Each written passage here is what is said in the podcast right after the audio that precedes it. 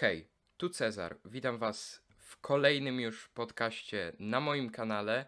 Y, Pierwszy odcinek ku mojemu lekkiemu zdziwieniu przyjął się z bardzo dobrym, bardzo dobrze się przyjął z Waszej strony, jednak y, wielu z Was słusznie zauważyło, że przydałoby się, żebym to z kimś nagrywał, więc w poszukiwaniu, że tak powiem, osoby, z którą mógłbym to nagrywać, y, stwierdziłem, że spróbuję formy wywiadów.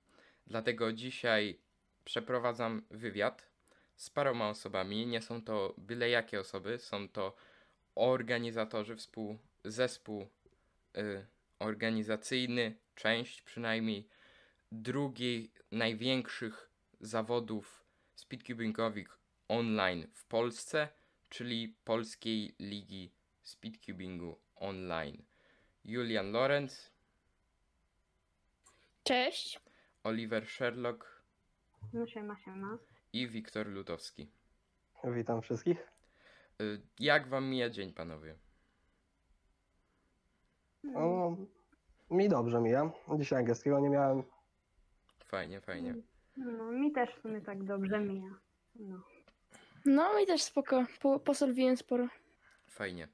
Y, Miło to słyszeć. Y, No to myślę, że możemy już powoli zaczynać.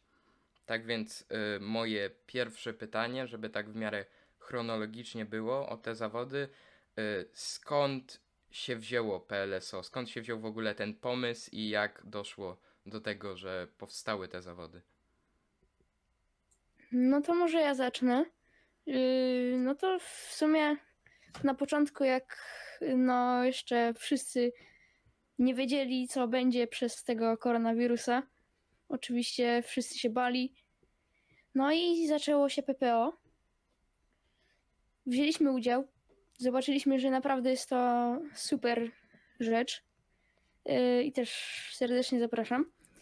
Yy, no i pomyśleliśmy, że warto by spróbować swoich sił w tym. Założyliśmy serwer, zaprosiliśmy kilka znajomych, zrobiliśmy pierwsze zawody na jakieś 30 osób. Później się to powoli rozwoje- rozwijało. No, nie wiem, doszło kilka organizatorów, bo na początku byłem ja i taki mój kolega, który już nie organizuje. Teraz jestem to ja, Oliver i Misiek. Mhm. No i tak się rozwijamy w sumie, no nie wiem co więcej Okej. mówić. Y, Mm. No to wspomniałeś, że potem się to właśnie zaczęło jakoś rozwijać. No teraz to już na ostatnich zawodach było 170 osób, tak, zarejestrowanych i tu moje pytanie, czy był jakiś taki wyraźny moment, kiedy tak wystrzeliły te zawody, że tak to ujmę? Ym, no to nie, no to to było takie po prostu, że rozwinięcie się zaczęło tak koło piątej edycji, bo potem po prostu, no, to nie było, że tak dużo reklamowaliśmy, tak, no nie reklamowaliśmy właśnie, tylko po prostu dużo osób dochodziło, załatwiliśmy sobie speedcubing, speedcubing.pl i też mm, sponsorów mamy na przykład, pierwsze była strefa kostek, teraz na przykład jest Speedcube, który już sponsoruje chyba dwóch edycji, więc no to było tak od piątej, szóstej edycji się zaczęło tak no, rozwijać, mogę mogę powiedzieć tak. Mhm. Y, No tak. Coś- Y, Sorry, że przerywam. Tak. Nie, jak coś jeszcze od chcesz jakoś- dodać, to ten, to mów. Ja No dobra, dobra. rzecz. Y, Tak od trzeciej, czwartej edycji mniej więcej zaczęło dochodzić coraz więcej osób bardziej doświadczonych typu Adam Jagła. Y, No i też właśnie ta piąta, szósta edycja to był największy rozwój, najwięcej osób przyszło. No a w tej edycji to pobyliśmy całkowity rekord chyba dwukrotnie, nie? Okej, y, to wszystko na ten temat, Y, bo to wspomnieliście o sponsorach, tak? Czyli tam strefa kostek Speedcube i tu też chciałbym o to zapytać, y, jak y, zaczęli was sponsorować, jakby to, nie wiem, wy załatwiliście ich, oni się jakoś odezwali, jak w ogóle to wyglądało? No może ja opowiem, bo ja to wszystko załatwiam, yy, że ja napisałem do, najpierw do strefy kostek właśnie, później do Speedcube'a. Speedcube yy, od razu był zainteresowany, bo yy, chyba nawet usłyszeli o nas, jak pan Adam Polkowski na streamie mówił, więc no już wiedzieli, że jesteśmy na jakimś tam poziomie i nie są to całkiem amatorskie zawody. Znaczy, ja uważam, że dalej są w sumie, bo mm, no nigdy nie zrobimy takiego czegoś jak Puchar Polski, ale no przede wszystkim są to darmowe zawody, więc też pomyśleli, że warto w to zainwestować trochę. No, nigdy nie mów nigdy, to też e, tak wcisnę, No tak, tak, dokładnie. E, e, tak, bo już posunęliśmy się z tymi sukcesami i tak dalej i tak mam tylko pytanie, to są w ogóle pierwsze tego typu zawody, taki event, który organizujecie? Y, tak, znaczy przed Tak. tym było pie- je- jedne zawody, które się tylko inaczej nazywały, ale no jakby tam było z 15 osób i tylko znajomi. Hmm. A tak to nie. To jest pierwszy. E, Okej, no to przejdziemy e, dalej. E, Jak wygląda mniej więcej organizacja takich zawodów, jakby cały ten ciąg w ogóle, jak tru, duże trudności wam to sprawia? E, Co je, jest na przykład szczególnie trudne w, waszym zdaniem w organizacji takich zawodów? Czy są jakieś trudniejsze konkurencje od innych na przykład? No to nie jest takie, że to, to nie jest trudne, ale to jest tak średnio trudne, ja bym powiedział. No bo no, zaczyna się, zawsze się o 10 zaczyna, kończę o tam, no tym razem o jakoś 17. I to, to nie jest trud, ale to po prostu no, organizujemy, dużo osób, jest bardzo dużo sędziowania zawsze, bo y, jest około no, tak 100 osób, sie- 170 osób ostatnio było tak zarejestrowanych i dość dużo wzięło udział, bo chyba 155 było zarejestrowanych w 3 na 3 i 113 wzięło udział, więc no dobra frekwencja mi się wydaje. Więc to nie jest trudne, ale no dużo sędziowania najbardziej. No też gdyby nie nasi sędziowie, którzy są tak naprawdę wolontariuszami, bo Mhm. no nic za to nie dostają, tylko po prostu nam pomagają, to gdyby nie oni, to tych zawodów praktycznie by nie było. No tak. No, a co do tego trudu i cięższych konkurencji, to na pewno te długie konkurencje nie tyle, że są trudniejsze, co jeszcze ten czas zajmują, który też można poświęcić na organizację, typu, nie wiem, chociażby y, zobaczyć, co piszą na czacie, żeby wiadomo, nie było spamu albo coś. Y, no, ale tak jakoś, jak już się w to wkręci, to nie ma jakiegoś trudu, tylko czasami trzeba poświęcić trochę czasu i pracy. Okej. y, no to, czyli ten czas musicie poświęcić, tak ciągle mówicie, że przede wszystkim w tych, y, żeby to organizować. No i y, tak z tego co wiem, no bo nie ma wpisowego na zawody, czyli osoby tak zaangażowane w to nic z tego nie mają. Jest to wolontaryjna praca i tu moje pytanie, czy jako, że tyle czasu trzeba w to włożyć, nie zastanawialiście się nad tym, żeby jednak wprowadzić te wpisowe i coś z tego mieć? No to ja powiem. E, wpisowe było nawet. Przez O. pierwszy tydzień rejestracji zarejestrowało się, zarejestrowały się trzy osoby, może cztery. No i uznaliśmy, że zlikwidujemy te wpisowe, bo to nie ma sensu. Zawody by były na 10 osób ma- maksymalnie.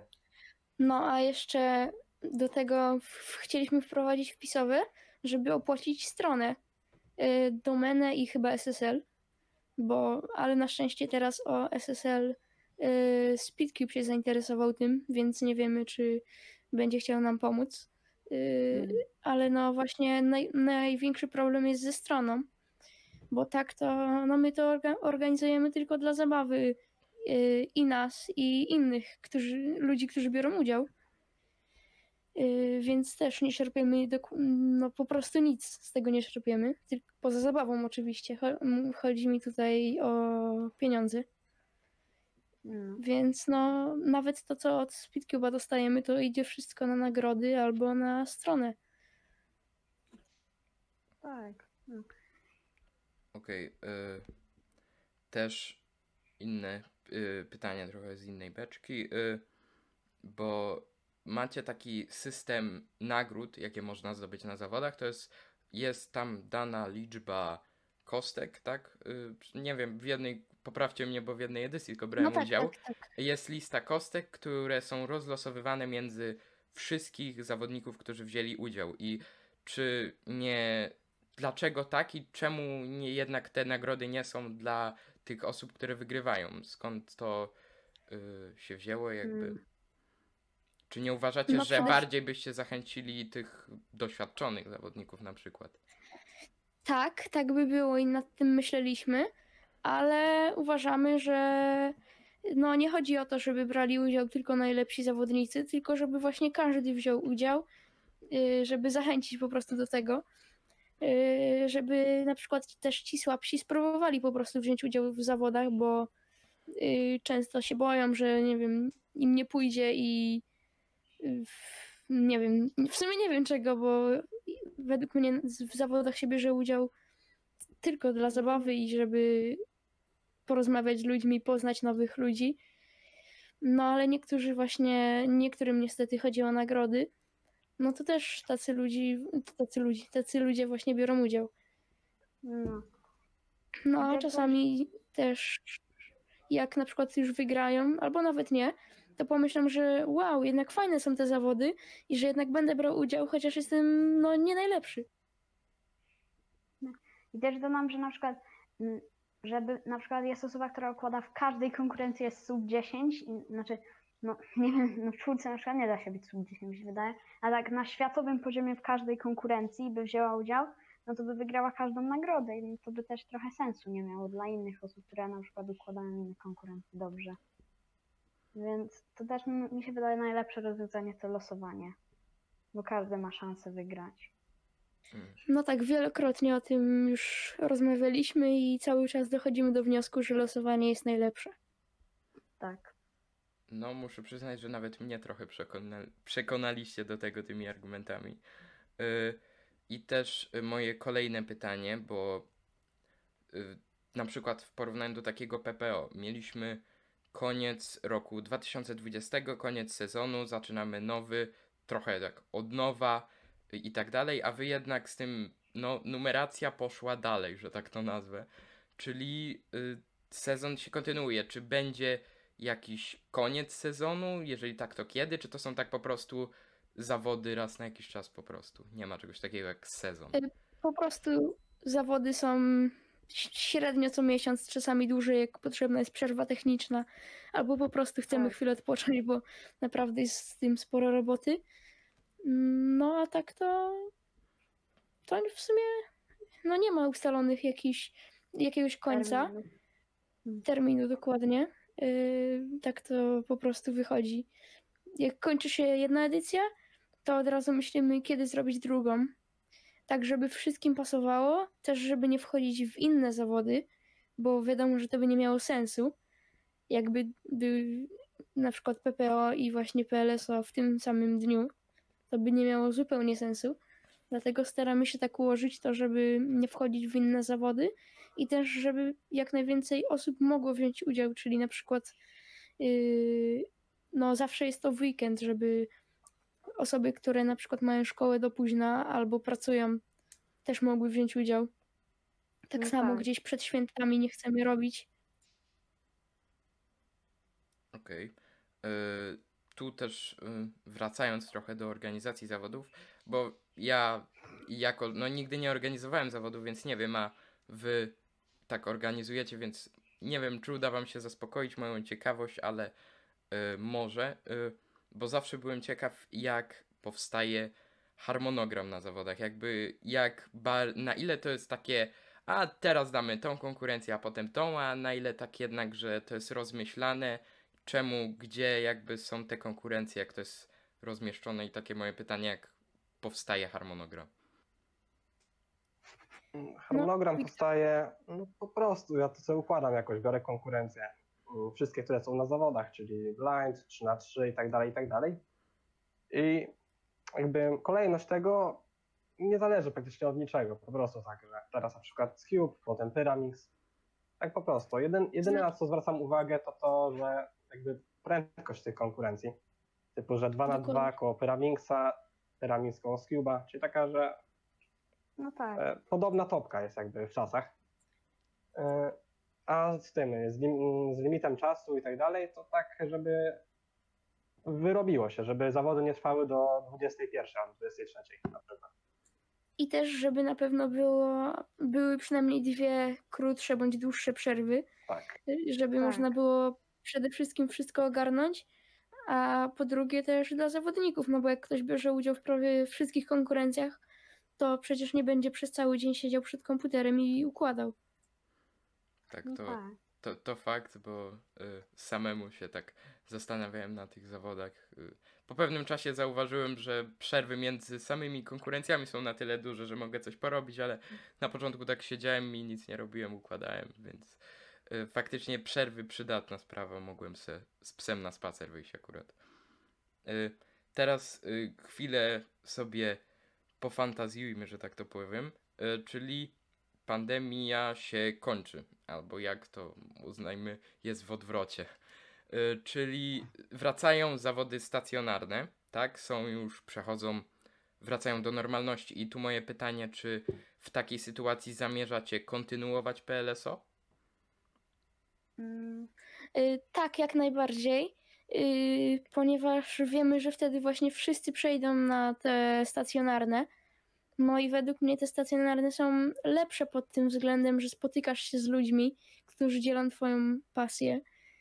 No i możesz właśnie pogadać, możesz poukładać razem, poczuć ten taki hype na to, ale y, na zawodach online, jeśli ktoś mieszka powiedzmy w Gdańsku, a my mielibyśmy to zorganizować we Wrocławiu, no to wiadomo, że prędzej ktoś weźmie udział w takich zawodach online niż w stacjonarnych. Więc myślę, że zdecydowanie będziemy kontynuować te online. Jeszcze dodam, że możliwe jest, że bę- będą stacjonarne zawody PLSA pod inną nazwą na przykład. No tak, jest to No tak. możliwe, ale jakby nie będziemy robić, jeśli będziemy robić, to nie tylko stacjonarne. no tak, tak. Okej, no to, to już nawet odpowiedzieliście na moje kolejne pytanie, więc pójdziemy jeszcze dalej. Y, tutaj to może zabrzmieć trochę filozoficznie, czy jakoś tak, bo y, tak tu mam bardziej na myśli też y, drugi serwer PLSO na ludzie, on, który jest bardzo duży, tak? Bardzo się rozrósł, jest tam spora społeczność i y, takie pytanie, czy waszym zdaniem PLSO to są bardziej zawody, czy ta społeczność właśnie, która się połączyła dzięki tym zawodom. Znaczy, według mnie to i to.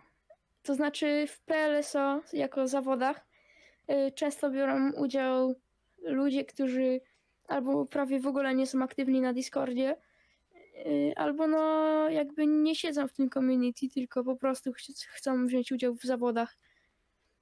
Y, A na PLSO na luzie, no to też na początku właśnie zaprosiliśmy dużo znajomych. Później gdzieś tam trochę reklamowaliśmy, żeby po prostu nie, żeby było więcej ludzi jako, nie wiem, coś nam to da, tylko żeby była większa społeczność, żeby ludzie się poznawali pod tym względem właśnie tak jak na stacjonarnych zawodach. Choć i przez to, że teraz ich nie było, to właśnie yy, tak pomyśleliśmy. No i logistycznie prowadzenie tego to nie jest prawie żaden problem, jeśli ma się zespół dobrych moderatorów, aktywnych, to prowadzenie i zawodów, i tego, no, można powiedzieć, że wręcz bardzo dużego, bo stosunkowo do innych speedcubingowych polskich serwerów jest to, no, chyba nawet największy taki, gdzie nie są to zawody. Y, To, no, jest to właśnie po prostu przyjemność i też y, tam jest bardzo dużo moich znajomych, których poznałem tylko dzięki temu serwerowi. Chodzi o to, że nie znałem ich wcześniej i nie zaprosiłem, tylko przyszli, ja ich poznałem, okazali się fajnymi ludźmi, no i tak nawiązała się jakaś tam nie tyle, że przyjaźń, co koleżeństwo. Okej. Y, No to y, tu już powoli będziemy już nawet y, kończyć, ale ostatnio na zawodach były małe problemy techniczne, tak z czasem, trochę się przedłużyło i także dużo wspominaliście nawet teraz, y, jak rozmawialiśmy przed rozpoczęciem nagrywaniem, o, o tym, że będą zmiany, będą spore zmiany na zawodach i o to właśnie Was chciałem spytać, co się zmienia? No No to to ja. Wiktor, zacznij. A to tak, najprawdopodobniej mm, dana grupa jakby układaczy e, będzie jakby w danej grupie, trochę masło maślane wyszło. E, Chodzi o to, że, tak, że będzie posegregowane od najlepszych do najgorszych. I naj, najgorsi, najgorsi nam układali najwcześniej, najlepsi najpóźniej. I wszyscy no, mieli jakby mm, strefę czasową. Tak na przykład grupa, nie wiem, pięciu najgorszych, oczywiście no, poinformowani przez pry, prywatną wiadomość albo na stronie będzie tabelka, będą układali na przykład od 10 do 10.30. Potem grupa tych średnich będzie układała od 10.30 do 10.50, a grupa najlepszych od 10.50 do 10.10 na przykład. Mm, Z tych innych zmian to chyba wyniki się troszeczkę zmie- zmienią, troszeczkę, żeby były bardziej intuicyjne. No, no i chyba ty, tylko tyle. No i zmiany na stronie, że przy rejestracji tam, no Tak, rejestracja ale po to prostu do, do grup potrzebne będzie. Żeby No czasy tak, podawali, że- żeby było. Czasy w konkurencjach i tak dalej. Y, No i też y, trochę zmiany w Discordzie przez to, że będą te grupy. Tak, żeby po prostu to się usprawniło i trochę bardziej klarowne to było. Okej. y, No to y, moje kolejne pytanie. Kiedy w takim razie możemy się spodziewać mniej więcej, jeżeli nie macie ustalonego, bo wątpię dopiero co się zawody skończyły, kiedy tak mniej więcej możemy się spodziewać kolejnej edycji już z tymi zmianami, mam nadzieję, że lepsze i większe zawody. Prawdopodobnie, już mam nawet datę ustaloną, Hmm, e, 10-11 kwietnia. Prawdopodobnie. okej. Prawdopodobnie jeszcze nie mówimy na 100%, żeby wszyscy, nie wiem, nie, od- nie odwoływali sobie jakichś spotkań czy coś, ale na tak 80-90% będzie właśnie ten 10-11 kwietnia. Y, Tak. Okej, y, oczywiście, żeby się upewnić, czy na pewno to jest ta data, w opisie znajdziecie wszystkie y, linki do social mediów, stron i tak dalej, PLSO, żeby móc tam być na bieżąco. Y, No i teraz tak na koniec moje ostatnie pytanie dla osób, które przesłuchały tego całego podcastu i się zainteresowały zawodami, ale wciąż nie wiedzą, czy chcą wziąć udział. Moje pytanie co powiecie takim osobom, żeby ich zachęcić, żeby jednak wzięli udział? No to co mówiłem, y, to znaczy, y, żeby poznać przede wszystkim ludzi, y, żeby poczuć tą atmosferę zawodów, bo przez to, że nie ma stacjonarnych, to ciężko. Ja osobiście byłem tylko na jednych stacjonarnych zawodach, niestety, tylko zdążyłem, bo układam od września 2019. Byłem na Santa Claus Cube Race 2019. Y, Właśnie układałem też bardzo słabo, wtedy w około 40 parę sekund. Y, Dopiero zaczynałem się uczyć tego uproszczonego Friedricha. Y, Friedricha, Friedricha, nie wiem. No ale pojechałem na te zawody, bo wiedziałem, że będą tam inni ludzie, którzy się tym zajmują i będę mógł przede wszystkim się czegoś nauczyć i ich poznać. Yy, także zobaczyć, jak yy, wyglądają po prostu zawody. No i co ciekawe, poszło mi o jakieś 7 sekund lepiej niż normalnie układałem wtedy. Więc no myślę, że warto przede wszystkim no, zobaczyć, jak to wygląda. No tak. I też. No, to nie jest też, żebyś wygrał pierwsze zawody, ale to jest też, żebyś się nauczył, jak to wygląda. I to, no, całą logistykę, jak zawody wyglądają ogólnie. To jeżeli to będzie na tyle, wyszło nam trochę historia y, Julka przy okazji, tak jakby ktoś był ciekaw. Y, Ja akurat miałem większe szczęście, bo zacząłem układać w 2018, no to mam tam paręnaście zawodów, już, już stałych znajomych z zawodów mam, ale już jako, że zbliżamy się do końca, no ja przede wszystkim chciałbym y, Wam podziękować y, za to, że chcieliście wziąć udział, y, że udało nam się przeprowadzić tą rozmowę. To my dziękujemy, bo Mhm. no, była to duża frajda, no i myślę, że też kilka osób przyjdzie na zawody. Mam nadzieję, że zobaczymy się y, jeszcze na jakiś PLSO. Mam nadzieję także, że nie tylko my się zobaczymy, ale także nasi słuchacze dołączą do tych zawodów. Oczywiście, tak jak już wspominałem, w linku, z, y, w, w opisie znajdziecie wszystkie linki do PLSO, tam strona, strona na Facebooku, Discord, wszystko, żebyście mogli sami to śledzić y, na bieżąco. Możecie także y, napisać w komentarzu, czy podoba Wam się taka forma wywiadów na moim kanale. Jeżeli tak, to kogo chcielibyście zobaczyć, żebym następnym razem przeprowadził wywiad? No i oczywiście zasubskrybujcie kanał, żeby nie ominąć ewentualny wywiad z tą osobą. Jeżeli Wam się podobało, zostawcie łapkę w górę.